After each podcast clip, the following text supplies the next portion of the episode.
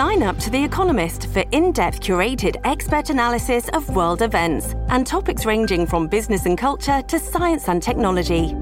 You'll get the weekly digital edition, online only articles, curated newsletters on politics, the markets, science, culture, and China, and full access to The Economist Podcast Plus. The Economist is independent journalism for independent thinking. Go to economist.com and get your first month free. This episode is brought to you by Shopify. Whether you're selling a little or a lot, Shopify helps you do your thing, however you cha-ching. From the launch your online shop stage, all the way to the we just hit a million orders stage. No matter what stage you're in, Shopify's there to help you grow. Sign up for a $1 per month trial period at shopify.com slash special offer, all lowercase. That's shopify.com slash special offer.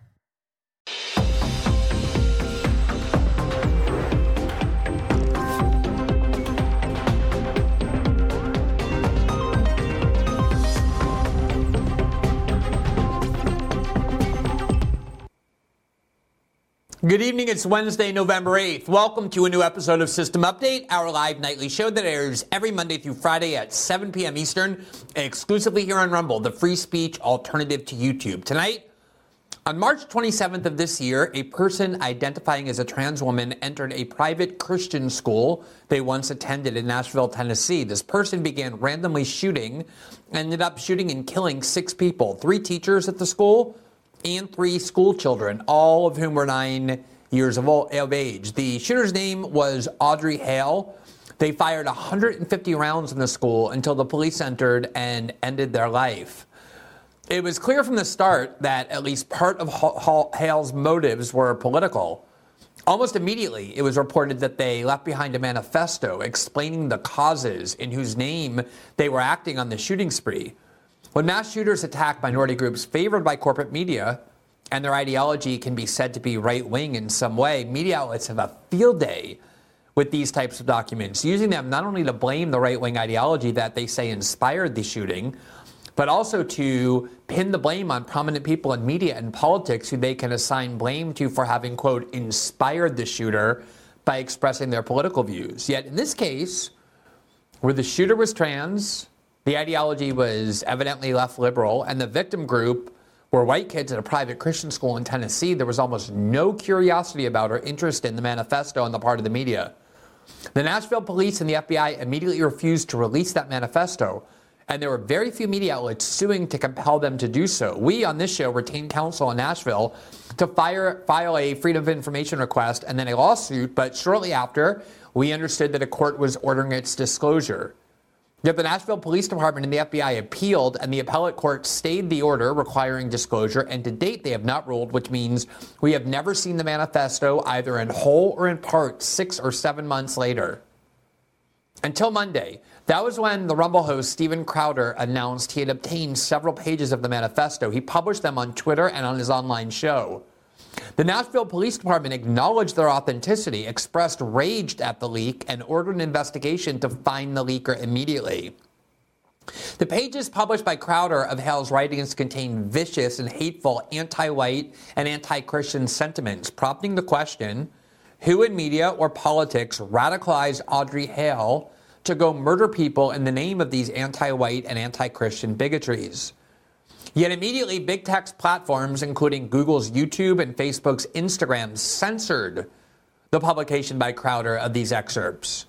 We only know about them and we're only able to read them because Twitter, X, and Rumble refused, as usual, to censor, highlighting yet again the vital importance of these free speech platforms. If it weren't for them, nobody would have ever been able to read these pages because Google and Facebook acted to suppress them for reasons they haven't yet explained. We will report on the latest developments in this case and examine their implications. And then, as we said a few days ago, we have been trying for weeks to book a prominent Israel supporter to come on our show to discuss their perspectives with me, especially one who has been cheering the kinds of censorship measures and cancellation campaigns which the right has long claimed to despise and yet suddenly embraced about a month ago. Unfortunately, all of the ones we had asked on including people who had previously been on our show or whose shows I have been on, were extremely booked for all of November. Bizarrely so. And were sadly unable to schedule an appearance. But over the last couple of days, we have been able to schedule several of the most good faith and most knowledgeable supporters of Israel and media that we know to come on our show. And they will be on over the next several days. We start tonight with Batya Ungar-Sargon, a journalist who is currently the opinion editor of Newsweek. She is a stalwart supporter of Israel, both in general, but also in terms of their military actions and bombing campaigns underway right now in Gaza. But she's also been one of the very few who has remained consistent in opposing the types of censorship and cancellation measures and victimhood narratives that most conservatives and people like Batya have long denounced. I have known and admired Batya's work and over the last several years, got to know her personally a bit, and have a lot of respect for her as a person and as a journalist. So I'm delighted that she will make tonight her system update debut to talk about these obviously inflammatory and difficult issues. A few programming notes. Number one, we are encouraging our audience to download the Rumble app which you can get from any Play Store. And if you do so, you can follow the programs you most like to watch on Rumble, which we assume includes System Update. And if you turn on or enable the notifications feature, which we hope you will, it means that soon as we or whatever shows you like start broadcasting live on Rumble, you'll be immediately notified and can click on the link to start watching so you don't have to wait around or try and remember when certain shows start. It really helps the visibility of Rumble, the success of our program to expand our live audience as much as possible. As another reminder, System Update is also available in podcast form. You can listen to each episode on Spotify, Apple, and all other major podcasting platforms. Each pro- episode posts to those platforms 12 hours after their first broadcast live here on Rumble.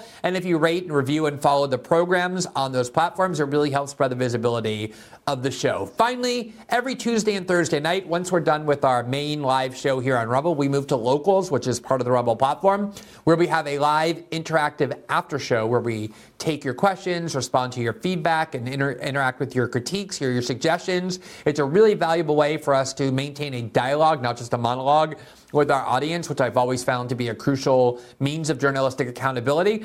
And if you subscribe to the locals community, that's only for subscribers, you get access not only to those shows each uh, Tuesday and Thursday night, but also to the daily transcripts we prepare for each show we do here on Rumble, as well as original journalism that we'll be posting there. And it really just helps support the independent journalism that we do. If you want to join the locals community, simply click the join button right below the video player on the Rumble page, and it will take you to that community. For now, welcome to a new episode of System Update, starting right now.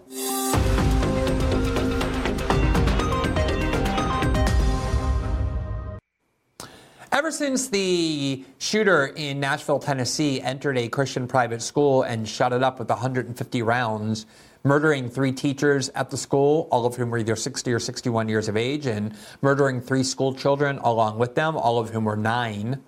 There has been a very pronounced and noticeable and bizarre lack of interest and curiosity in getting hold of the shooter's manifesto, which we heard almost immediately they had left as an explanation for why they ended up going into the school and randomly shooting people that they didn't know. We heard that the manifesto contained explanations of the causes on whose behalf they thought they were acting and the political motives that they believed were driving them. And in general, whenever there's a shooting of this kind, a mass murder by people acting for political motives who are shooting people they don't know, the media has a party breaking down the manifesto, reporting on all of its passages trying to assign a certain ideological label to the person who went into the shooting in order typically to discredit the ideologies they most dislike and to even try and disgustingly blame other people in media or in politics who have never ever once called for violence but who have expressed views that are similar in nature to the ones cited by the shooter. That's a game that the media love to play. They love to say, this blood belongs on the doorstep of this journalist or this person with whom I disagree because some of their views seem to have similarities or overlaps with the views expressed in the manifesto by this mass shooter. And yet, in this case, there was just almost no interest.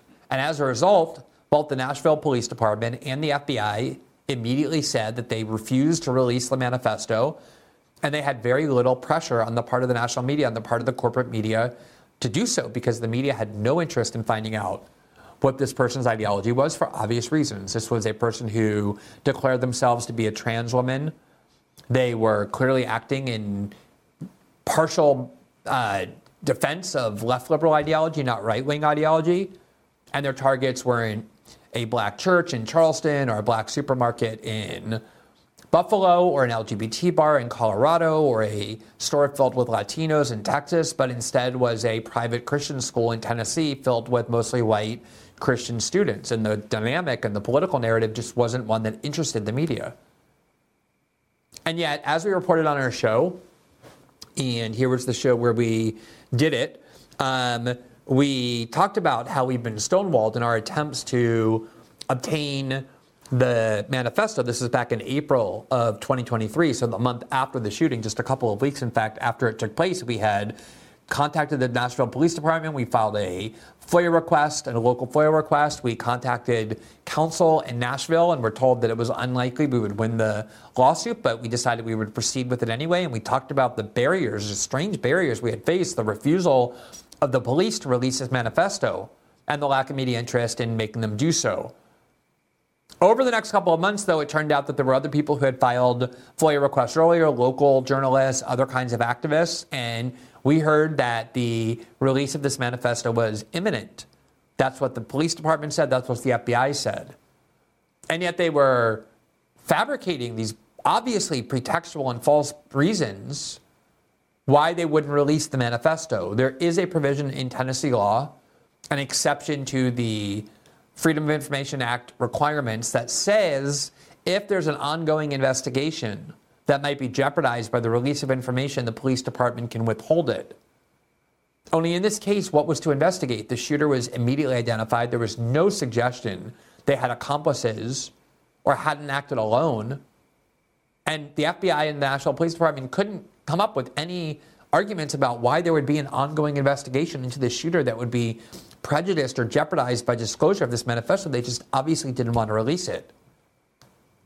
Here is CNN in May of 2023 reporting on some of the attempts, clearly not CNN in the media, to try and shake this manifesto out of the hands of the FBI and the Nashville Police Department. Quote The National Police Association and the Tennessee Firearms Association separately sued after the Metro Nashville Police Department denied open record requests for writings left by Hale, a 28 year old former student at the Covenant School whom officers killed amid the attack. According to the plaintiffs, in denying the request, police cited a state Supreme Court ruling that found state law provides an exception to the Public Records Act by allowing police to withhold the release of information in a pending criminal case except to a defendant. Authorities already publicly have said Hale's writings show the March 27th massacre was, quote, calculated and planned. And Hale scouted a, loca- a possible second attack location, had, quote, considered the actions of other mass murderers, and, quote, acted totally alone. So once they determined that Hale had acted totally alone, there was no reason whatsoever, other than improper political ones, to hide the contents of this manifesto. One, as I said, that the media and every other similar case treats as a matter of great public interest. And it's now been seven months since the shooting and the death of those uh, teachers and students, and the pressure by some people to try and get that manifesto and we haven't seen any of it. And all of that changed on Monday when the online host, Steven Crowder, who has a show on Rumble, also one on YouTube, uh, posted on Twitter and on his Rumble show pages of what he said had been leaked, parts of the manifesto. And very quickly, the Nashville Police Department confirmed that those are, in fact, authentic excerpts from this manifesto that Crowder had obtained and then Published here from Newsweek on November 6, Nashville Shooters Manifesto released by Steven Crowder. What we know. Quote, in a video posted Monday to YouTube, Crowder said the manifesto was leaked and shared, and shared screenshots of portions of the document, which was believed to be the work of Audrey Hale, 28, whom authorities identified as the shooter. They also said Hale, who died at the scene, once attended the school. Quote, the ongoing investigation into the March 27th murders of six persons inside the Covenant School continues to show from all information currently available, that the killer, Audrey Hale, acted totally alone, the Metro Nashville Police Department said in a press release in April. Now, here is Steven Crowder. This is what he posted on Twitter, on X, on November 6th. Breaking Nashville School Covenant shooter Audrey Hale's Death Day manifesto targeted, quote, crackers with, quote, white privileges.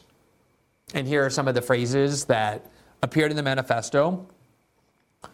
Uh, quote, want to kill all you little crackers. I hope I have a high death count. I'm ready. I hope my victims aren't ready to die. So that obviously provides some insight into the ideology motivating the shooting. They were ranting and raving against the privilege of Christian students, of white students, against white privilege, against white crackers. That's something we should have known from the start for the same reason that the media talks about the, manifesta- the manifestos and motives of the other shooters. Here you see excerpts of the page that Crowder posted that contained those writings. Now, here the local newspaper, The Tennessean, on November 7th, that was yesterday, published this article Nashville shooter writings, what uh, MNPD Chief John Drake says about unauthorized release. Quote, I am greatly disturbed by today's unauthorized release of three pages of writings from the Covenant shooter, said Drake in a release. That obviously confirms the authenticity of those pages, that there were in fact a leak. Crowder didn't invent them, someone else didn't invent them. They were actual pages from the manifesto that the police, for whatever reasons, continue to conceal. Quote This police department is extremely serious about the investigation to identify the person responsible. That's their excuse for not releasing this, even though they've been saying from the start they know exactly who did it, the person they killed, and they know they acted alone. Quote Drake said the release of the document showed a total disregard for Covenant families as well as the court system, which have currently currently have control of the shooter's journals due to litigation filed earlier this year. Quote, we are not at liberty to release the journals until the courts rule, he said. Our public police, de- our, our police department looks forward to the ultimate resolution of the litigation concerning the journals. Here is Fox 17, the local affiliate. Also yesterday, graphic writings left behind by the Covenant School mass shooter leaked reigniting debate. Quote Social media photos claiming to show some of the writings by the Covenant shooter, Audrey Hale, are, are authentic. Fox 17 News has confirmed through a source. So Fox was able to independently confirm what the police department obviously confirmed in that statement, which is that these pages are in fact authentic excerpts from the manifesto left behind by the shooter. Now, immediately almost, upon Crowder posting these excerpts that he wanted the public to read, for the same reason the media reports on these manifestos in every other case, the platforms on which he appears, Facebook, or rather Instagram and YouTube, removed the content, blocked him from reporting it, censored this reporting on the manifesto left by the shooter. Here's from Newsweek today. Nashville shooter manifesto released by Steven Crowder removed from YouTube. Quote, according to a, a, Tuesday post to X, formerly Twitter by Crowder, YouTube removed the video containing clippings of the manifesto because it violated the platform's guidelines. In a screenshot shared by Crowder, which appears to resemble an email sent by a YouTube representative, he was told that the platform's guidelines, pro, quote, prohibit linking to content containing manifestos from individuals who have committed violent attacks, including the tragic event that took place in Nashville, Tennessee in February 2023. YouTube removed our video exposing the Nashville Shooters Manifesto, Crowder wrote on, Crowder wrote on X, with the screenshot of the email, quote, this is why we stream to Rumble. He continued, you determine what matters. You determine the content, not YouTube, not the rest of Big Tech, not their lackeys, not a gaggle of sponsors who don't have the balls to stand up behind the kind of content you actually want to see. Now, maybe YouTube does have a policy of that kind, but in the past, we've always learned about the content of manifestos. We heard all about the manifesto of the shooter in Buffalo who went into a grocery store deliberately in a predominantly African American community and shot 10 black people dead. We heard about the manifesto of the mass murderer who entered two mosques in New Zealand a couple of years ago. These are always publicized, these are always reported on. Here is Crowder today on X. Breaking Instagram just removed the photos of the Nashville manifesto from my page. And he has screenshots there saying your post is removed, it violates community guidelines, we don't allow people to share symbols, praise or supported people and organizations who we define as terror, who we define as dangerous. And this includes people praising a terrorist attack. Obviously, he wasn't doing any of that. So just think about this. He got a hold of something that is plainly in the public interest that people have a right to know and an interest in knowing. And big tech decided you're not allowed to see that. Thankfully, Elon Musk bought X in part to defy censorship collusion of this kind, and Rumble exists to ensure that people are able to report things that they want to report without Rumble executives sitting in judgment of what people should see or hear and what people shouldn't. An absolutely crucial value for a platform to have. Because look at what would have happened had big tech maintained that monopoly, had the old regime been in charge of Twitter, is certainly they would have joined Google and Facebook in censoring this, and most people would have been prevented from hearing about what this manifesto contains. Now, just to give you a sense for how these manifestos are typically treated when they can be exploited to advance the ideology of the corporate media, NBC News, May 16, 2022, Fox News' Tucker Carlson under fresh scrutiny after Buffalo mass shooting. Why would Tucker Carlson be under scrutiny?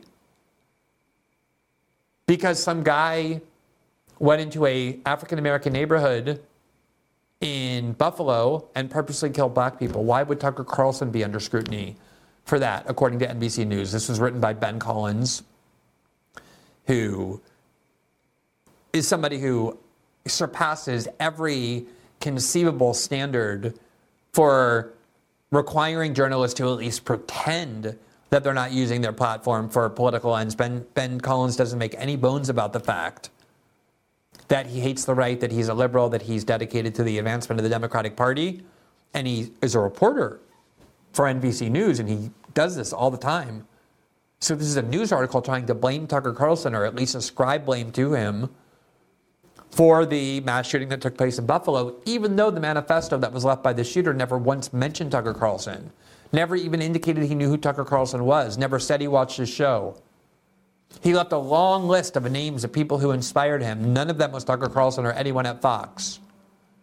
But this is how manifestos are typically used. Quote, the incendiary, the incendiary cable news host has drawn criticism for promoting the quote, replacement theory ideas apparently espoused by the suspect in the Buffalo shooting. Now, we spent a lot of time back then explaining why that is a lie, that Tucker Carlson does not advocate, has never advocated the great replacement theory in the sense that this shooter endorsed it. But this is what this manifesto is. Here's another NBC News article from May 15th of last year, the Buffalo supermarket shooting suspect allegedly posted an apparent manifesto repeatedly citing great replacement theory. Quote, the manifesto includes dozens of pages of anti Semitic and racist memes, repeatedly citing the r- racist great replacement conspiracy theory frequently pushed by white supremacists. A manifesto allegedly written and posted by the suspect in a mass shooting at Buffalo supermarket that killed 10 people, laid out specific plans to attack black people, and repeatedly cited the Great Replacement Theory, the false idea that a cabal is attempting to replace white Americans with non white people through immigration, interracial marriage, and eventually violence. Here was NBC in March of 2019, after that mosque shooting that I mentioned in New Zealand. There you see the headline Attackers' Apparent Manifesto Probed. Do you see how interested they are in manifestos in mass shooting cases typically, only for in this case the media to have no interest at all in getting a hold of it, and then for big tech to censor it to prevent you once Steven Crowder finally gets a few pages of it to block you from being able to read it. Here's what NBC said about the manifesto then. Quote, although not confirmed by authorities, a 74-page manifesto titled, quote, The Great Replacement was posted online that matched several details about the attack. The main suspect accused of carrying out a massacre at two New Zealand mosques on Friday was described by officials as a quote right wing extremist terrorist and appeared to post a lengthy manifesto before the attack detailing his white supremacist worldview. Now, this I think about what the policy is that big tech is trying to create here. Obviously, when a manifesto is left of this kind, left online, journalists know where to find it. They do find it, they find it and they read it, and then they write about it in news articles and they're able to pick the parts that help them push the narratives they want, conceal the parts that don't.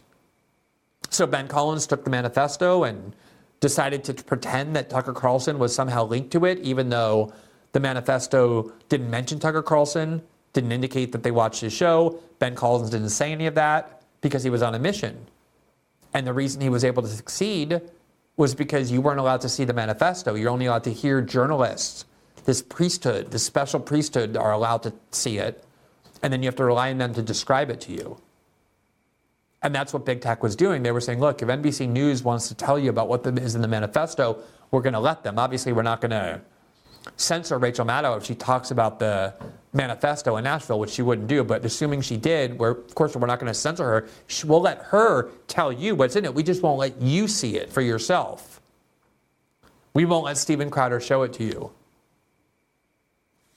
Here was The Guardian in May of last year as well, trying to link Fox News to that shooting in Buffalo. Fox News suddenly goes quiet on great replacement theory after Buffalo shooting. Quote, suspect was allegedly motivated by the theory, but the network has barely mentioned the gunman's reasoning, even after Tucker Carlson pushed the concept in more than 400 of his shows. The absence of coverage of the motive was revealing, given Fox News' most popular host, Tucker Carlson, has pushed the concept of replacement theory in more than 400 of his shows, and has arguably done more than anyone in the U.S. to popularize the racist theory. Fox News, according to Oliver Darcy, a media correspondent for CNN, quote, largely ignored the fact that the shooter had been inspired by replacement theories. Darcy searched transcripts for Fox News' show and found one brief mention by Fox News anchor Eric Shawn. As Americans absorbed news of the shooting and had struggled to understand why it had happened, it seemed a glaring omission. Okay, I've already explained, and you can go watch those shows if you want, why it's a complete lie to claim that Tucker Carlson pushes the great replacement theory of the white supremacist version. What he does is point out that Democratic Party operatives and analysts have long boasted of the fact and written books about the fact that they expect immigration to change the demographics of the United States in a way that's favorable to the Democratic Party. They're the ones who push the replacement theory by saying we're replacing the current set of Americans with a new type of person that we're uh, integrating into the population through immigration. This is Democratic Party officials talking. And we want to do that because we want to change the demographics of the country to make it more favorable to the Democratic Party. That's what Tucker Carlson talks about. Never once has Tucker Carlson said what the shooter said, which was the only real American citizens are white Americans. There's no such thing as a non white American citizen. That's the great replacement theory in its white supremacist version, and it was a complete lie that, that the theory was promoted by Tucker Carlson, but look at how they use the manifesto. Here is The Guardian mocking Fox News for their lack of interest in a manifesto in the Buffalo case for not describing its contents, for not talking about it. And yet the entire media virtually has essentially been silent about this manifesto, both at the start, over the next seven months while it was concealed, and even now that it's released. The, one of the, the, the main books that pushed that Democratic replacement theory, by the way, is A Democratic Majority by John Judis and another Democratic operative that essentially says we're going to win forever, the Democrats are, because of immigration. Now, the joke of that is that they were so wrong because so many immigrants who become naturalized citizens don't like the Democratic Party, aren't voting for the Democratic Party.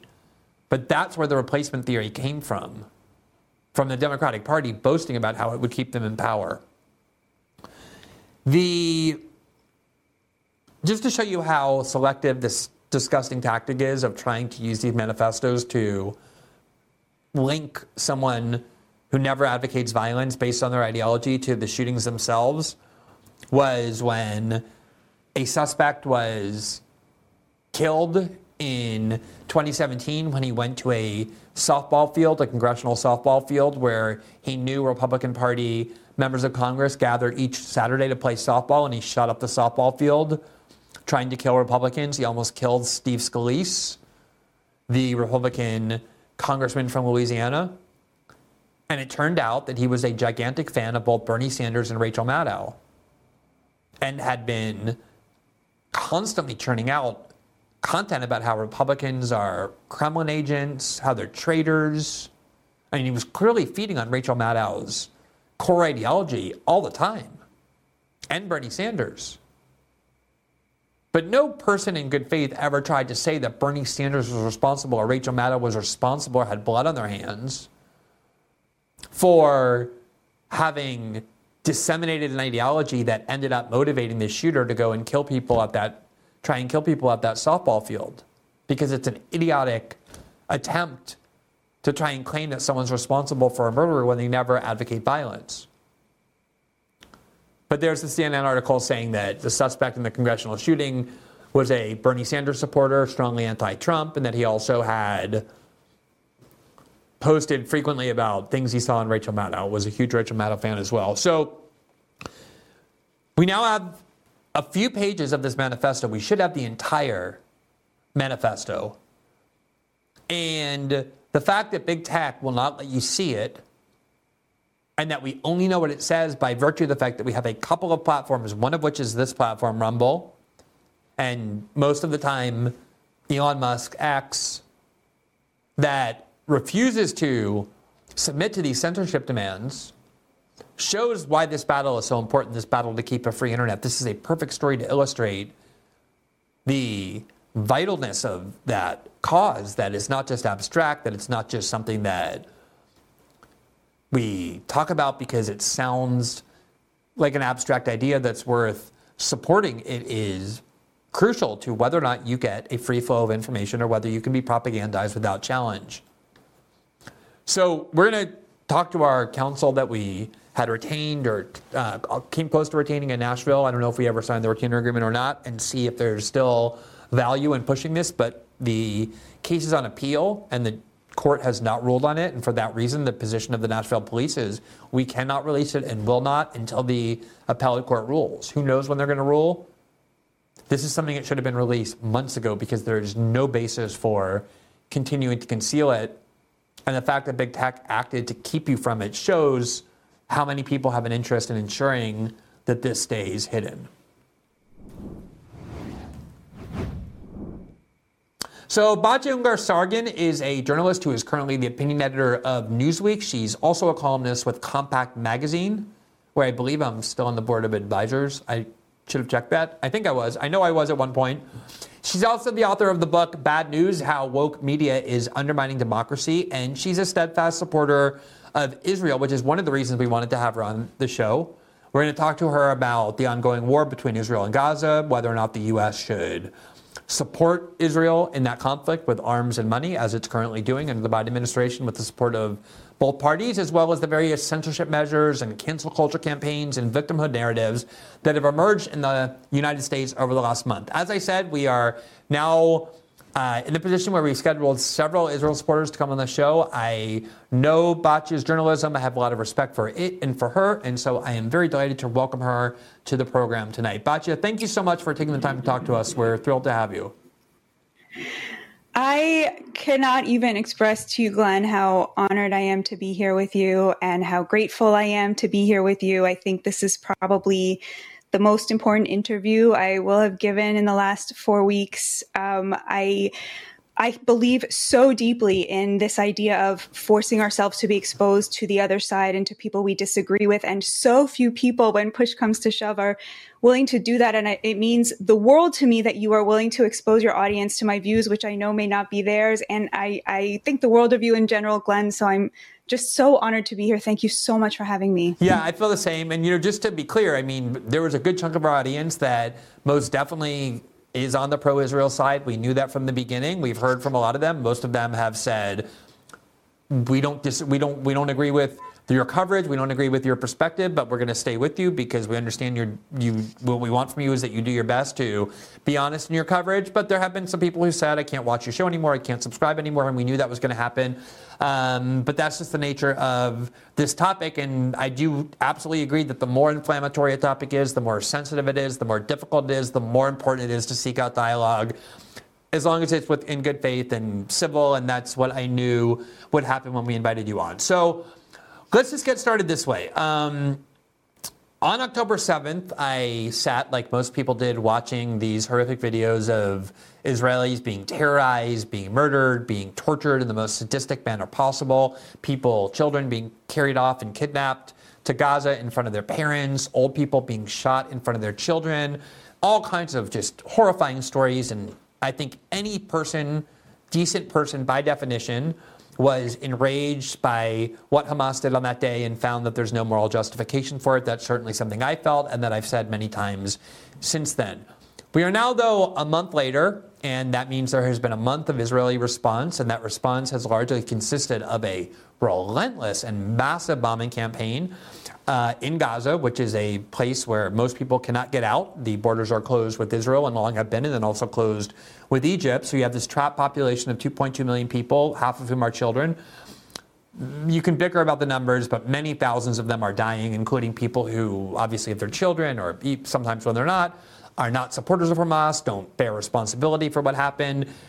It has to be a tragedy for any decent person as well. And I know, I'm sure you look at that with empathy as well. So, given where we are now, what is your overall view of this conflict between the Gazans and the Israelis?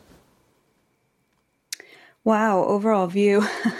I mean, yeah, the word tragedy definitely comes to mind. Uh, the images coming out of Gaza are unbearable. Um, of course, like you said, the images coming out of Israel on October 7th, I think really for me and for a lot of people changed the world in many ways. Um, so uh, just this overwhelming feeling of tragedy, but um, I think that um, Israel must eradicate Hamas. I mean, I don't think that they can allow what happened to stand. And to me, the view of um, a ceasefire which is what Hamas is asking for, um, unsurprisingly, um, uh, would allow Hamas to regroup, would allow them that space that they need in order to recover and to continue to exist. And I think it would be immoral for Israel to allow the group that perpetrated the massacre of October 7th to continue to exist in that way. And to me, and I'm curious what you make of this, Glenn, um, the only lens in which um, Israel has a responsibility to step back and allow Hamas that space to regroup is a very woke lens. And by woke, I mean one that replaces an objective sense of what is moral and what is right with a view that the party with less power has an inherent virtue associated with it. And if that is Hamas, then that is Hamas. And I think that that is, to me, the only lens that it makes sense to say that we should accede to the demand of Hamas, who is still holding 240 Israelis and Americans and other nationalities hostage and perpetrated that event. And I think that that, that view that sort of um, valorizes weakness is the one that people apply when they ask Israel to have suffered October 7th and then just sit back and allow Hamas to continue to exist. So I understand and I think you're right that probably some people are looking through it through that prism. The prism through which I'm looking at this, though, is the prism of the laws of war, which have been developed over several centuries mm-hmm. now, but really became very kind of established and clear and formidable in the wake of World War II when the world looked at the atrocities that drove that war, including the Holocaust, but things like mass bombings of Dresden and other places, the use of nuclear weapons, the lack of regard for civilians, the intentional bombing of civilians, and created a body of rules and laws that were designed to limit what countries can do, even when they're fighting a just war. And part of those are things like collect, uh, it, it's a war crime if you try and collectively punish a population. There are restrictions on who, what kind of structures you can bomb. You can't bomb ambulances or hospitals or schools or places of worship. And I understand all the Israeli responses that sometimes those are used by Hamas and all of that. But are, do you see whether it's in that body of law, the Geneva Conventions and the Nuremberg trials and all of that, any kind of limit on how many people Israel can kill in Gaza in the pursuit of this goal of destroying Hamas? It's an extremely important question. Um, I'm sure that it could arrive at a place where I would say, I am no longer comfortable with this. Um, international law does stipulate that if a hospital is being used um, to launch rockets as a, a terrorist hotbed, as a location that is a military base that it ha- it then foregoes its status as a protected space.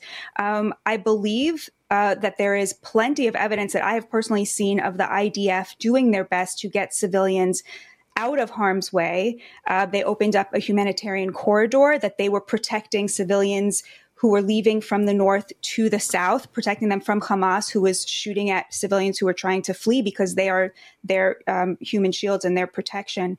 So I think that um, from an international law point of view, I feel very convinced that the IDF is doing its best to operate according to those laws. But I have to say, Glenn, um, international law doesn't mean very much to me.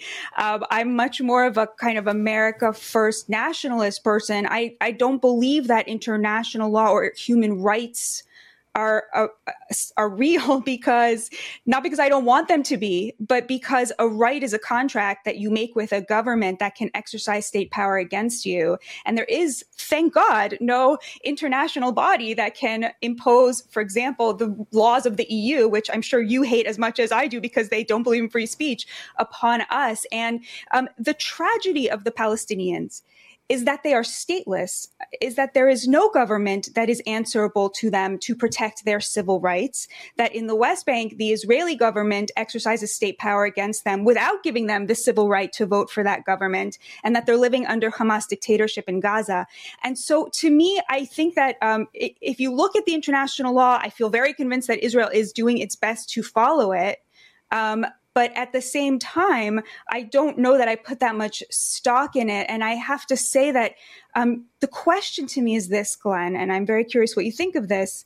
It seems to me that to say that if Hamas puts a rocket launcher under a hospital, which it seems like they have, and they are actually lobbing rockets at Israeli hospitals, even as we speak, which they are, it cannot be that Israel must allow Hamas to win because it is using its own people in this horrific way. And it seems to me that that is kind of the argument that is being made in the name of international law. But I'm, I'm super curious about what you make of that. Well, so I think obviously in the fog of war, every government lies, every side lies. That's part of the that's one of the mm-hmm. weapons of propaganda is it's a part of an information war. I have no doubt that there are times that Hamas has used schools and mosques and hospitals. We've seen evidence of that to launch rockets or to do other things. At the same time, you can go and interview healthcare workers, surgeons, nurses, people who provide, trying to provide care to wounded children, to people who are suffering from all kinds of sickness. And they will say adamantly, we want you to come and examine our hospital, investigate our hospital. There's no Hamas in our hospital. We are trying to take care of hundreds or thousands of patients who are barely clinging to life. We don't have anesthesia. We don't have food and water to give them. And we're being told that we have 24 hours to evacuate, which would mean the death of all of our patients, and there's no Hamas here. So I, I, I don't, deny, I don't deny that there's that Hamas does those things, but I do wonder about the morality of two things. One is, if, for example, there was some horrible criminal who we knew had murdered, who was a serial killer, and he took a bunch of hostages, 10 people, and he had 10 children or 10 innocent people with him. That's what a hostage is. Generally, we would not say, well, sorry, we're just going to bomb the place where that person is and kill those 10 innocent people just to get at the one person that we want to get at. Um, because very quickly, the body count for innocent people piles up. And then the other thing is, you know, when I'm talking about international law, I don't mean things like little EU bodies, you know, passing judgment. I mean things like the Geneva Conventions, like the bedrock of the morality of law that we decided we needed after World War II. And so, Article 33, for example, of the Fourth Geneva Convention is the one that prohibits collective punishment. And says, quote, no protected person may be punished for an offense he or she has not personally committed collective penalties and likewise all measures of intimidation or of terrorism are prohibited. And that was in part to ban things like what the Nazis would do, which is if they harbored a single person the Nazis wanted, they would go and kill the entire town or just start randomly shooting people to terrorize them. That was collective punishment. I mean, are you saying that you don't think Israel is bound or should be bound by things like the Geneva Conventions? Um, I it's a good question. I, I really have lost a lot of respect for these international bodies because of the way that they have been they are used. Um, uh, in general, there's not anything I could point to in the Geneva Convention that I don't agree with and that I don't think Israel should follow. What does bound by mean, right? Glenn, I think that's the question I'm asking is like, who binds them? And I am very glad that there is no one that has the capability to bind them because I think that I believe in sovereignty and I believe in nation states. Um, I don't think it's accurate to say that what Israel is doing is collective punishment or to compare it to things that the Nazis did. They have given so many warnings. They have made millions and millions of phone calls sent millions and millions of SMSs, opened up a humanitarian corridor. They have gone, I've never seen anything to this extent. I mean, I'm not the most, you know, well-read person, but I've never seen an army do this before. And I respect people who say it's not enough. You can't. you have to let Hamas win because there are they are hiding amongst civilians. I don't accept that as moral. And I think what, what you said on October 9th really resonated, resonated with me, Glenn, when you said um, that morally, you just can't compare what Hamas did on 10 7, intentionally targeting thousands and thousands of civilians, you know, destroying entire families, all of the, these atrocities that we've seen with an army doing its best to avoid those civilian casualties, um, really doing its best to avoid civilian casualties. And what what what you what you're when when I believe to me, it sounds like when we call that collective punishment, despite every effort that's been made, what we're saying essentially is Hamas must be allowed to win because it is willing to sacrifice its own people, the Palestinians. And I, I don't accept that. I, I think that those Palestinians also have to be liberated from Hamas and from their dictatorial rule. I mean, heaven knows they, they're, they're brutal to their own people as well. And so I, to me, that is what that means. And, um, so like, do I want these children to die? Of course not. Um, but I don't think that you can allow Hamas to win. And that's what that would mean. So I think the, you know, step one is I recognize the effort that the IDF has gone to, which has surprised me, to be honest, the lengths that they went to. And second of all, to say after those lengths, um, to call that collective punishment is to insist that Hamas has the right to win because it is willing to commit atrocities against its own people. And I, I don't think that's moral. So I want to uh, talk about that statement that you referenced on October 9th that I made in explaining why I could never find justification for what Hamas did, no matter how much I might sympathize with the Palestinian cause or believe that the Israeli expansion of settlements and the denial of statehood is uh, immoral. That I st- I was basically saying you have to draw a moral line somewhere, no matter how much you support a particular cause. There just has to be certain things that are over the line, and going to a place and seeing a bunch of kids at a music festival or breaking into a house and seeing a family. I mean, there were a lot of people killed that day in Israel. We never got real numbers, but a lot of them were in the military, were police forces, people that you would normally think are legitimate targets. But there were a lot of obviously civilians. We saw probably hundreds of them at least that were treated in the most horrific ways. And I was saying you have to have a moral line, and that has to be over the moral line no matter what the cause. My question then becomes for you do you also agree that there have to be moral lines that, you know, Hamas's view is, look, we're fighting against this repressive state, and so we just need to win. And sorry, if civilians end up dying, or we end up having to terrorize the civilian population or kidnap them to protect to prevent Israel from bombing us because now we have their civilians, we don't recognize the laws of war. We just want to win. And one of the things that I think really started disturbing me about what Israel was doing was when the Israeli defense minister announced that you know Israel has been blockading, controlling what gets in and out of Gaza for many, many years. They control the airspace, they bomb the airport, no one can leave. Um, by plane because Israel bombed the the air, air, the only runway, the only airport in Gaza City. They control the sea lanes and they control what gets in and out of Gaza. And the Israeli defense minister said, "We're going to block food and water and medication from getting into Gaza. And when, I don't know if you saw this interview with this uh, American nurse who has spent the last 26 days in Gaza. It's incredible yeah. if you didn't see it. She was with Anderson Cooper. And she basically said yeah. the reason we had to leave was because we were going to die within two days or three days simply from starvation. We had, there's no food in Gaza. There's no clean drinking water. Um, she also was being menaced by the population. But she was describing yeah. conditions there that seemed very connected to me to what the defense minister vowed they were going to do, which was blockade food and water, and only a tiny portion of what you need for survival in Gaza is getting in. So you're right. I did say there needs to be more lines for whatever cause you support. And so I guess what I'm asking you is what are those lines when it comes to Israel? Like, is blockading food and water and preventing that from getting into the entire population over a moral line that you think Israel should observe? Um, I was very glad that um, you know President Biden and Antony Blinken convinced Israel that that was a mistake and that they reversed course on that. Um, I I don't know how I would feel if I myself had a family member who was being held hostage, but um, I wasn't comfortable with that. Yeah, I think that that for me was a red line. Yeah. So let me just ask you this this idea of destroying Hamas. I absolutely understand why after a, a, a, every single person I know, Jewish person I know in my life, was genuinely traumatized by October 7th. Like I know people who are barely political, who don't really haven't really cared much about Israel, who are kind of even critical of it, who just transformed as a result of what they saw on October 7th in a way that made them much more supportive of Israel than ever before. And so this idea that well we have to go and destroy Hamas so they can't do that. You can't have a country when you have you know, armed band, uh, band, armed men coming into your country and doing that to civilians. You have to, to protect your citizens by taking action.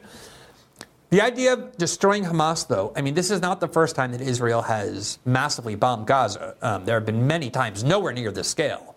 But back in 2014, many other times, thousands of people in Gaza were killed through sustained bombardment campaigns. That was a 51 day bombing campaign.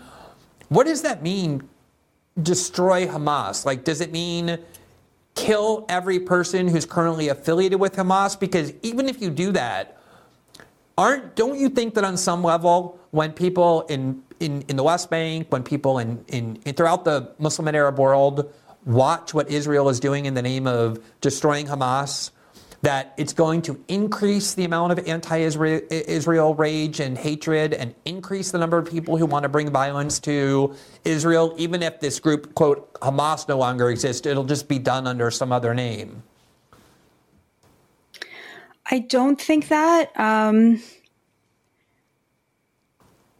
uh, let's take the West Bank, for example. Um, there's always been this rivalry between Fatah and Hamas in the West Bank.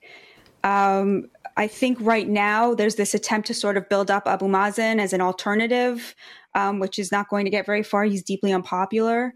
Um, I think there's a lot of anger at Israel but to me, if you take kind of a, a step just a little bit further back, um, the Abraham Accords, by and large, are holding, which I think is very surprising as well. Um, I really think that President Trump changed the calculation there.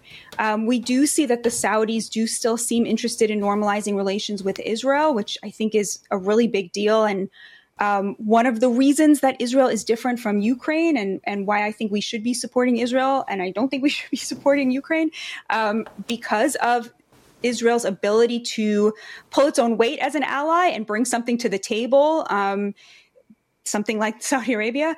Um, and so to me, um, th- these Arab countries are, they have um, a look, for better or for worse, I mean, it's also bad that they have abandoned the Palestinian cause, right? I mean, it's it's never been more devastating to be Palestinian because these countries where that used to be terrified of the Arab street, you know, and saying anything, you know, that was not like extremely pro-Palestinian. It's clear that the the game has changed um, thanks to President Trump, and so I, to me, it's um, I, you know, what happens the day after in Gaza is an extremely important question. Um, the, you know, how do we ensure the rights of the people there are protected in a way that they haven't been?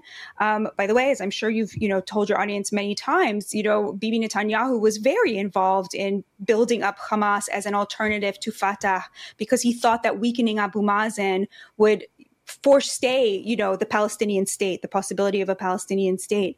Um, that seems to me to be sort of obviously over. Um, so to me, yeah, I would say killing every last person who was involved in planning and executing this attack, killing the leadership, getting rid of that leadership, and then I, I mean, to me, the obvious choice for who would negotiate who would be the, the, people to negotiate would be the Saudis. That's maybe wishful thinking. Um, but thinking about this, you know, for for for for the West, the West, which always uses a kind of racial lens to look everything, right? We we impose this racial binary onto everything, especially Americans. You know, we see this as Jews versus Palestinians, but for the Israelis and for I think a lot of the Arab states, this is a much large. This is a sort of an Arab-Israeli conflict. This is about the region, and much of the Arab-Israeli part of that um, was just completely changed with the Abraham Accords. And so we're looking at a very different picture. It's very hard to say um, um, um what's going to come. Let me ask you, you mentioned earlier that you consider yourself um, an America First. Uh, that was kind of your ideology. And the position of the United States in terms of like what is the United States' interest in this region? Why do we send so much money to Israel more than any other country by far over decades? Ukraine now gets more, but I'm saying over many decades, Israel has always gotten mm-hmm. the most amount of arms, the most amount of uh, funds. The idea that that is a partnership that benefits U.S. interests was always dependent on the idea that there would be a two state solution. And in fact, it's yes. always been the position of the U.S. government that settlement expansions in the West Bank, which make a two state solution more and more difficult, if not impossible, are against U.S. interest, actually endanger U.S. interest in the region because the more this goes on where there's no resolution, where mm-hmm. Palestine doesn't have a state, the more anger in the Arab world there is, not just to Israel, but to the United States as well, which undermines American interests. For a long time, the official position of the Israeli government was yes, we too want a two state solution. There were times when they actually got pretty close under Ehud Barak and Yasser Arafat and the Oslo Accords and that whole history. But now there's this kind of new you know, more ideologically extreme or whatever you want to call it, right wing, um, religious, whatever you want to describe it as, coalition that Netanyahu is partners with in his government, and many of them don't even pretend they believe in a two state solution. In fact, they see Gaza and the West Bank as Israel's, as part of greater Israel. What is your view on that? Do you still think a two state solution is possible, and do you think it's viable and desirable, or do you agree with the Israelis who say, no, that land is ours and that shouldn't be a Palestinian state? You know, as someone who's neither Israeli nor Palestinian, I feel like, um, and somebody who's very committed to the idea of national sovereignty, um, I feel like it's not for me to say. I mean, I, my preference has always been that Israel give all the Palestinians in the West Bank citizenship, mostly because I have dear friends there and I don't want them living under the Palestinian Authority because when they get arrested by the Palestinian Authority, they're actually even meaner to them than when they get arrested by the Israelis. And I would rather they be part of, live under, you know, a democratic rule. But that, I mean, it's not really for me to say. But wait, wait, wait. How, how would that work? How would that work? Because obviously the concern has always been that if you give the Arab citizenship, not just the Arabs who are already citizens in Israel. 20% of Israelis are, are Arab. But if you give citizenship, certainly to everyone in that, from the, sorry to say this, but from the river to the sea, that there'd be at some point very soon, if not now, more Arabs than there were Israelis, and you would lose the idea of a Jewish state. So, how would that work if you integrated the West Bank into Israel? Wouldn't at some point, because of demographics, that jeopardize the idea of an Israeli state if everybody had equal voting rights?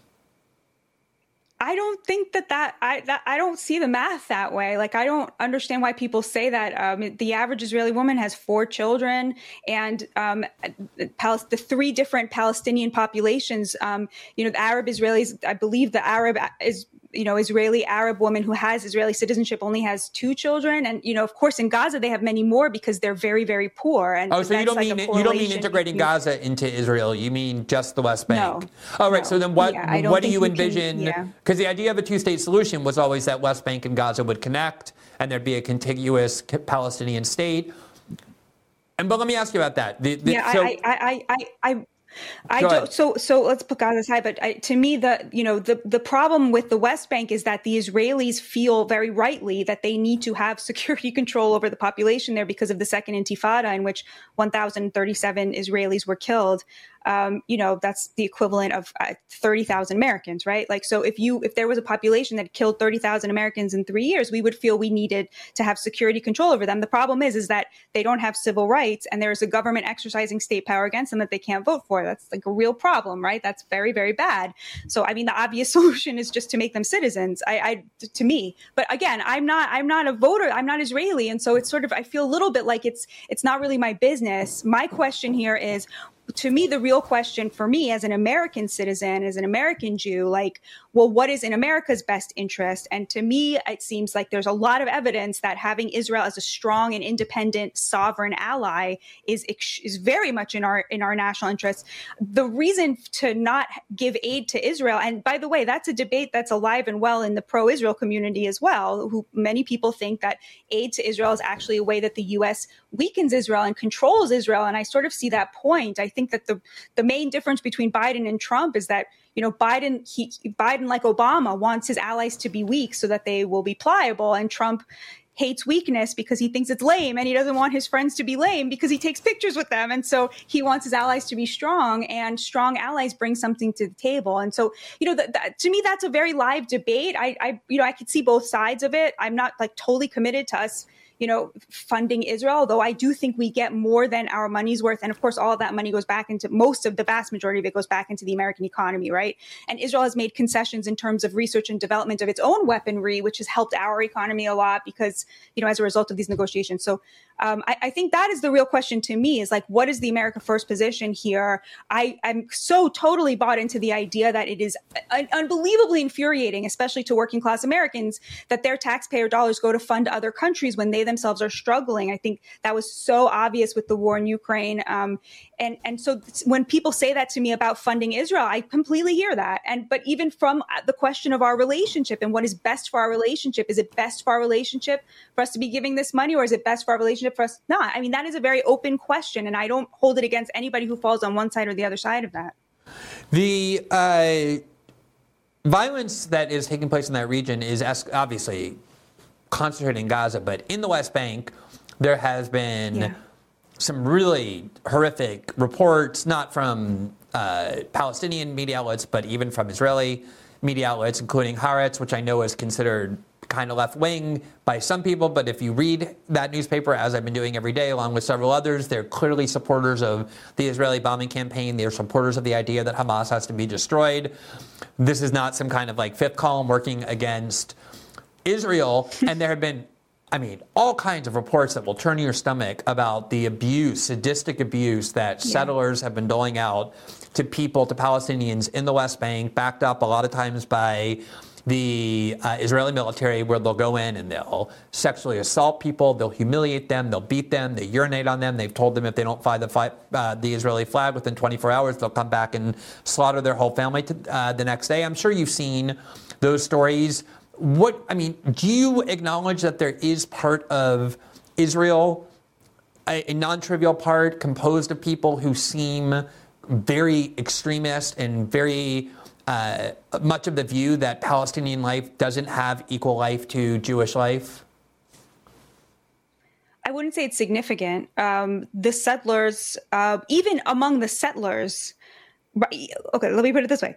Even among people who are on the other side of the green line, right, in the West Bank, there are wildly different types of people living them living there. Some people live there because they were encouraged to move there by the israeli government and they live in settlements that are you know just feel very much like normal israel where they have very good relationships with palestinians. Some of the settlers are fanatics and horrifically violent people. I mean i've encountered them um, with palestinian friends um, it's horrible. And the fact that um, there has been this kind of tacit, um, uh, you know, a, a, refusal to police them um, under this government, this extremist uh, coalition, is horrifying and, and inexcusable. Um, there's two things happening right now in the West Bank. There is um, kind of a military campaign against militants in which many people have been killed. But again, right, military targets, right, like you said, right, killing a soldier is very different from killing killing a civilian. And then there have been these horrific reports of violence by settlers against Palestinians that are just revolting and inexcusable. Um, Israel's at war right now. Um, and I wish I could say that this started during the war, but I know that it didn't because um, I've seen it firsthand and it's inexcusable. One of the things that I've been trying to do a lot is, you know, and I'm glad, it's one of the reasons I brought you on. I'm going to have Jacob Siegel on my show tomorrow night. I'm going to have people similar to yes. both of you in the near future. I, uh, Jacob was your idea, although we had him on my show before. I should have asked earlier. Um, is I know for a fact that a lot of people who support Israel are not people who, like those settlers we were just talking about, are bloodthirsty people who don't value Palestinian life, who are happy to see Palestinians being killed.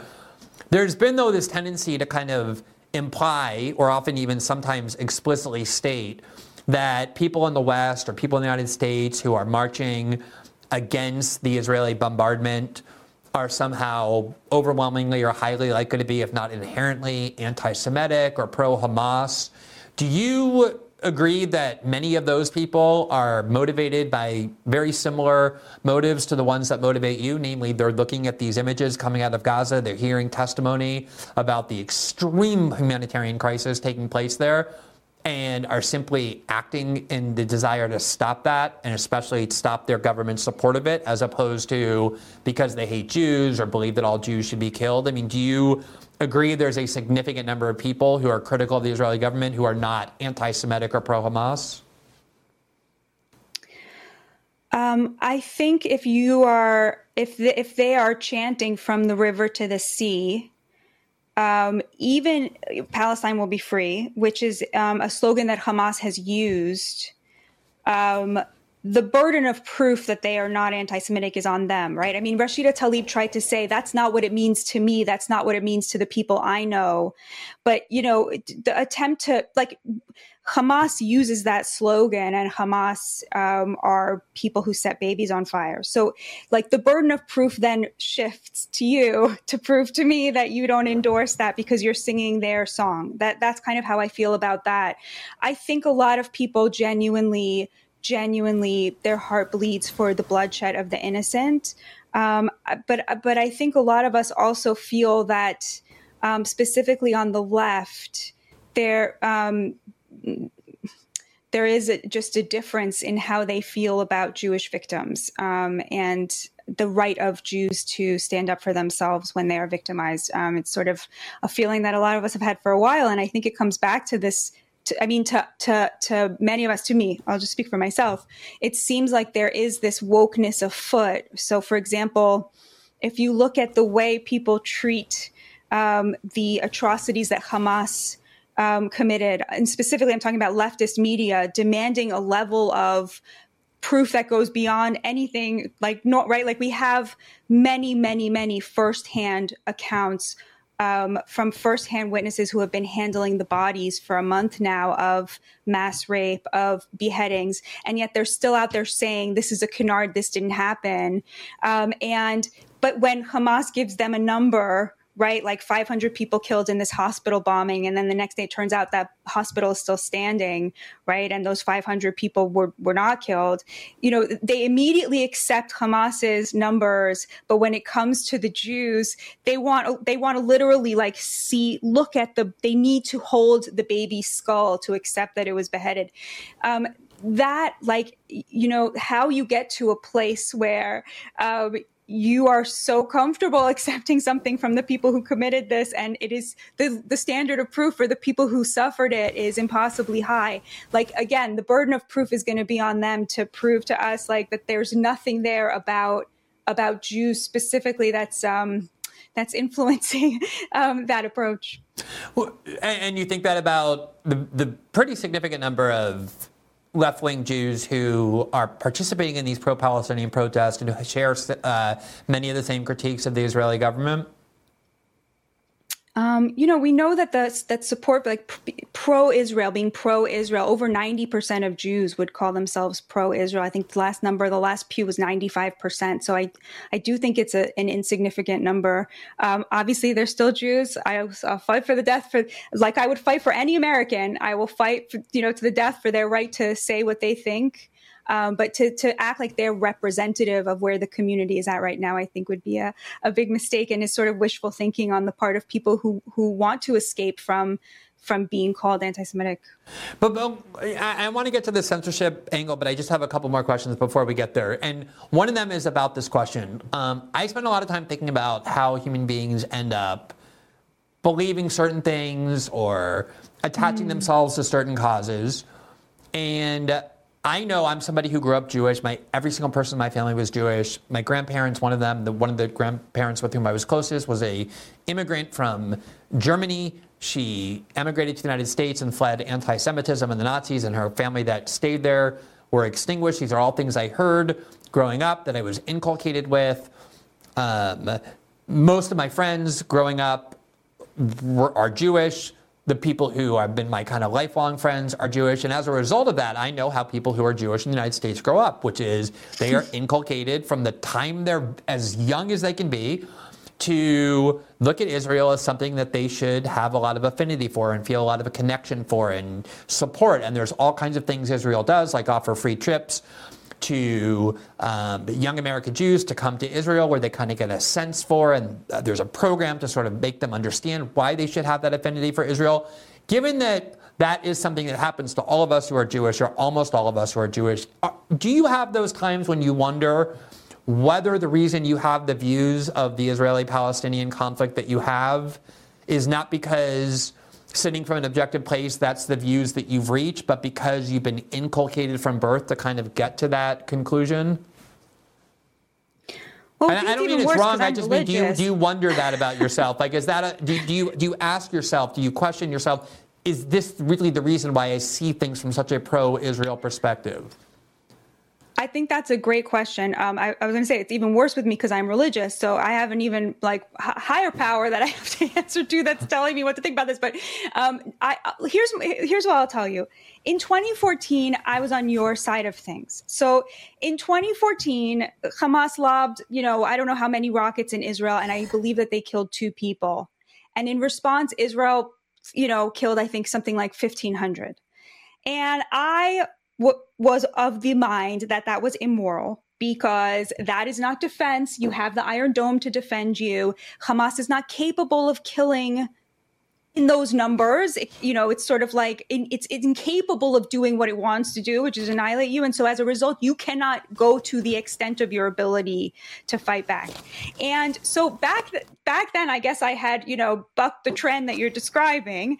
Um, I, I, obviously still felt very like I would call myself both pro-Israel and pro-Palestinian, um, which I still would today. Um, but I but but um, now I don't think that. Now I think that that way is immoral. And I asked myself, okay, what changed? And I think it was I I I I got rid of that woke white liberal progressive view of things where the less powerful party has an inherent virtue associated with it by virtue of its powerlessness right like that that white progressive mindset where you know that where we have like, white progressives are the only group that has um more loathing for their in more in-group hatred than in-group af- affinity right that is a, a, hallmark of white progressivism and uh, that is the thing that i lost is this idea that to be strong and to, to to stand up for your values is inherently to be morally compromised um, and that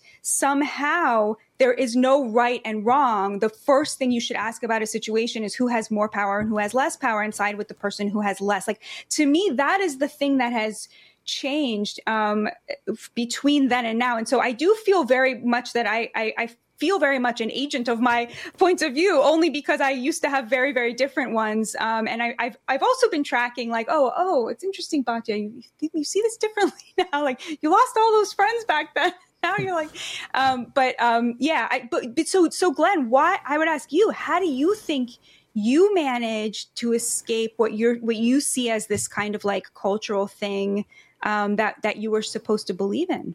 I mean, I don't.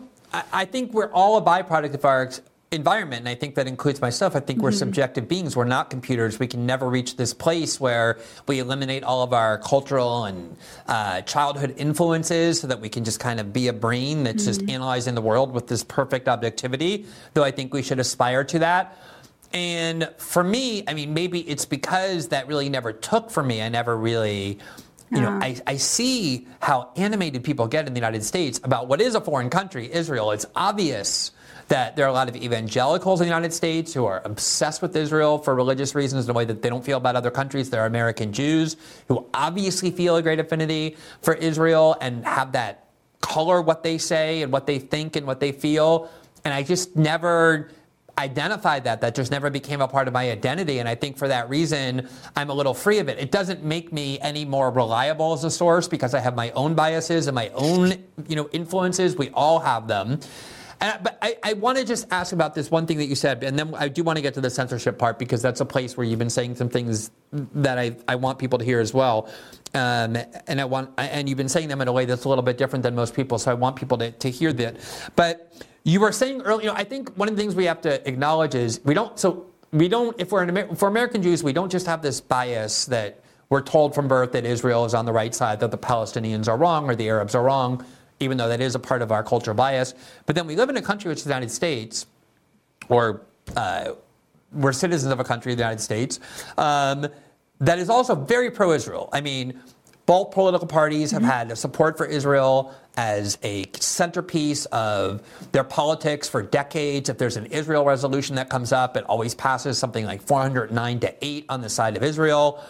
And so our media has a lot of that same inclination as well to be pro-Israel, although there is a kind of left-wing influence. And I get that if you're very pro-Israel, you think the media is anti-Israel. But I promise you, if you're pro-Palestinian, you think the media is completely pro-Israel. It's so true. Yeah, I know. But you know, if you Both look at the New York sides are so sure that the media sold them out, and it's on the other side. It's so true. Exactly, and I, I think I think that's even truer in this case.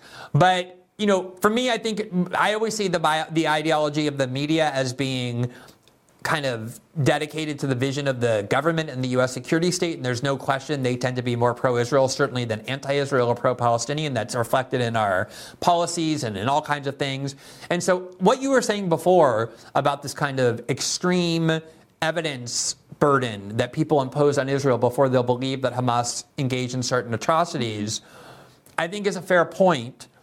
But then I get back to what you were saying earlier when I asked you about targeting of hospitals and mosques, and you were saying, well, Hamas, you know, operates from these places, and that's the only reason why Israel bombs it. And you were saying earlier, people just believe whatever Hamas says. But isn't there a sense where, you know, when you have these doctors in these hospitals, these nurses in these hospitals saying there's no Hamas here, when you have American nurses or people from reporters or uh, Doctors Without Borders who go to Gaza and come back and say, Israel is bombing a bunch of places where there are only civilians. Isn't there also a sense that well, we're just going to disbelieve all these people, and until there's affirmative, definitive proof of the negative that there's no Hamas there, we're going to justify everything Israel is doing the minute they utter the phrase human shield or Hamas is there. Like, it seems like there's some evidentiary problems on the other side and being too willing to believe everything the IDF or Israel says in these situations as well.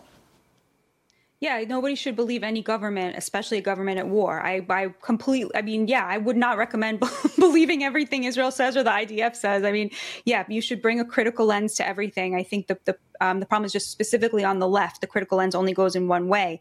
I certainly do not believe everything that I've heard. Um, you know, I've been in debates with friends about whether to believe um, what what the the Hamasniks that they captured are saying about you know, there's there's been reports coming out now about what they're saying under interrogation. I I I I'm not at the place where I would believe any of that right now. I mean, might turn out to be true, might not. I don't know. That's the kind of thing that I would bring a very heavy dose of salt towards because it is literally wartime propaganda. I, I totally agree with you. And Israel's not perfect, and uh, for sure, their mistakes are made. There are sociopaths everywhere. I mean, in every army. I mean, it's uh, for sure yes, bring a critical lens to everything. I, I totally agree with that. Uh, there is, you know, there are some things that seem to me to be pretty incontrovertible evidence um, that that have satisfied me. But you know, again, like we, you, like you said, we all bring our point of views.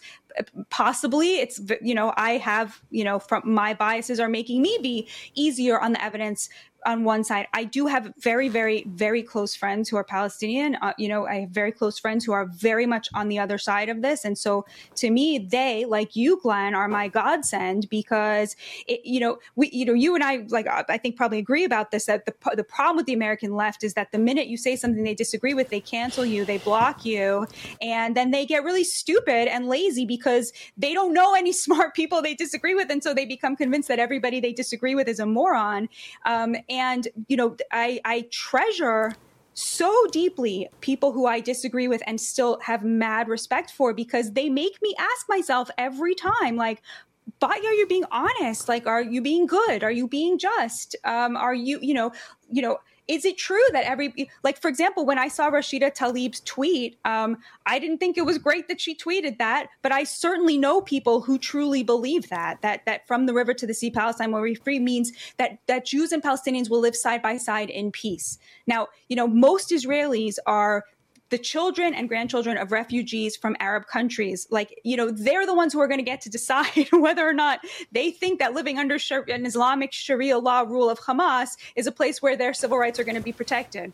Um, you know, most of them, surprise, surprise, don't think that, right? But I, I have dear, dear friends who have explained to me why they think from the river to the sea, Palestine will be free is not genocidal. I disagree with them, but they have met the burden of proof to me that they are not anti-Semitic. And, you know, so it's, it's, I think it's extremely important all of which is to say is to check your biases and have you know be as as strict as you can about the humanity of the people you disagree with. That is literally the most important thing and the only way that we get out of this both here and there. Yeah couldn't agree more. You know we have this after show we do every tuesday and thursday night with subscribers and we've been purposely seeking out the smartest most thoughtful most introspective pro-israel comments for me to engage with because it, i always in general, not just this issue, think that kind of interaction is a critical form of journalistic accountability, but also just like accountability as a human being. I mean, if you're not willing to talk to and seek out the smartest people who disagree with you to kind of kick the tires on what you think, you're doing yourself a huge disservice. All right, just in the little time we have left, let me ask you. Um, about the kind of spate of firings that we've witnessed for people who, some people who praised Hamas, but some people who did far, far short of that. There was a editor who retweeted an Onion cartoon about criticizing Israel for not caring enough about Palestinian life. He was fired the next day. Um, there's been a lot of those. There's been kind of cancel culture campaigns of putting students at Harvard and other places on lists for signing statements critical of Israel. Uh, Ron DeSantis banned a pro Palestinian student group, um, and Fire.org was vehemently uh, objecting to that because you can't have material support for terrorism simply with words, no matter how pro-terrorist that those words might be. What have you made of this kind of spate of uh, censorship and cancellations coming from the same American right that has spent years denouncing it? There's never been as con- a country as good to the Jews as the United States is. I think most Jews should feel, if they don't, incredibly grateful to be American. Um, the First Amendment is an inextricable part of what makes this country this country. And so to me, the idea of endorsing a ban on BDS is just so anti-Jewish. And I, you know, obviously I'm offended by the idea of like boycotting Jews. I don't like that. But what I like even less is the idea of exercising state power against an individual citizen or business's right or what, what have you um, to, to, to express their, their political views. I hate all of that. I, I, you know, please walk down the street in my neighborhood and chant Palestine will be free from the river to the sea. That that is your your your I don't want to say God given, but you know that is your right as an American and that is why I am an American and why I love this country and think this is the best country on earth. Um, so, for, from from the point of view, first of all, of just like state censorship, absolutely unacceptable and um, just so totally inappropriate.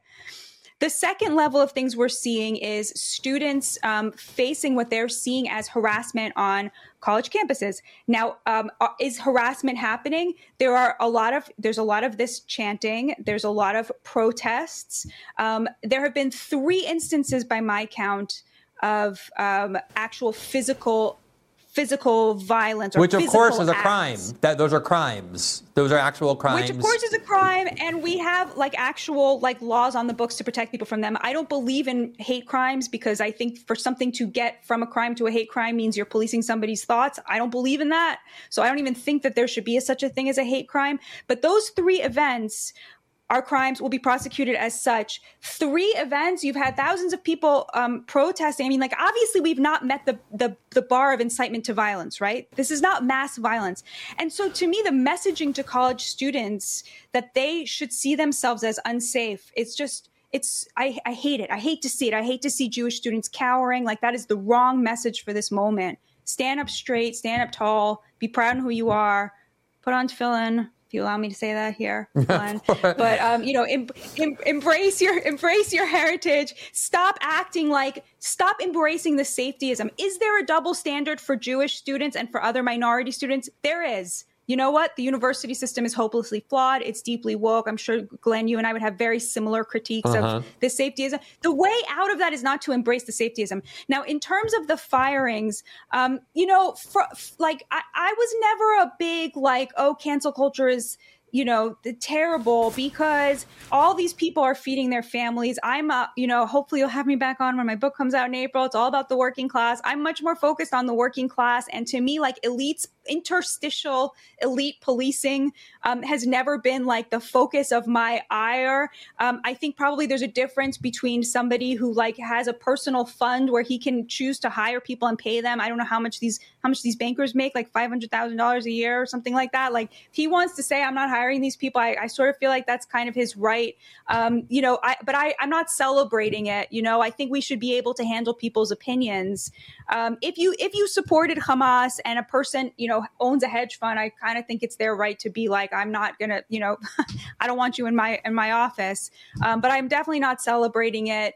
And I also, like you, was very surprised to see the right sort of embracing the safetyism about Jewish students. Now I have to tell you, Glenn, I have to admit, like when I first saw it it it of course like it warmed the cockles of me heart you know? Like oh all these people standing up for jews. And then i thought for a second like no actually this is really bad. We're not weak. Nobody's weak. That's that's a problem with wokeness. Like no one is weak. No one is in danger. This is the greatest country on earth. And i'm sorry but it is a slander on this great nation to suggest that jews are somehow physically under threat. And i think the media is really whipping up this this thing, um, and it's it's bad.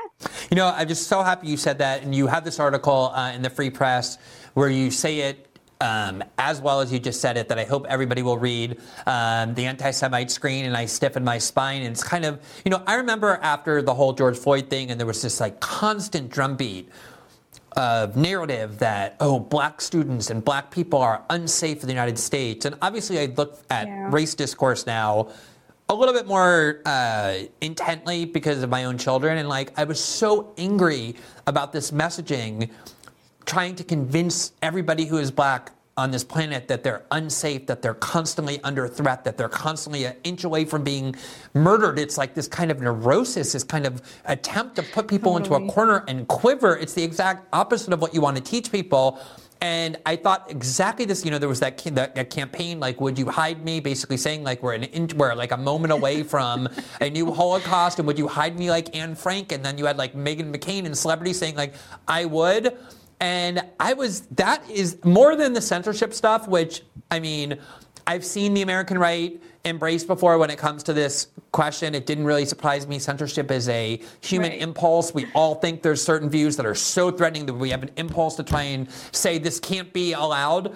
It's really more this this victimhood narrative that has always been viciously mocked by the right. Oh, you poor little students, you want your safety blankets, your security blankets, your safe spaces, your meditation rooms, your comfort dogs, whatever and then suddenly to turn around and create this narrative about Jewish students, yeah. um, you know, I thought that was just incredibly harmful and untrue, and also a way to kind of usher in all of these sorts of left-wing woke ideas that that the American right has said that they despise and has relentlessly mocked, and now suddenly they're embracing. Um, so I'm glad, so glad to hear you say that uh, because I think you have a lot of credibility to say it, um, and I think it needed to be said. Batya, I'm so happy you came on. I thought this was um, as illuminating as I hoped it would be and as I expected it to be. I will definitely have you on when your book is out. I hope to have you on again. This should be your debut episode, but not your last episode. So thank you for, so much for the time and for the conversation. Glenn, I just adore you and God bless you and your children and your family and keep doing what you're doing. And yeah, talk to you soon. All right. Thanks so much. Have a great evening. So that concludes our show for the e- for this evening. As a reminder, System Update is also available in podcast form, where you can follow us on Spotify, Apple, and all other major podcasting platforms.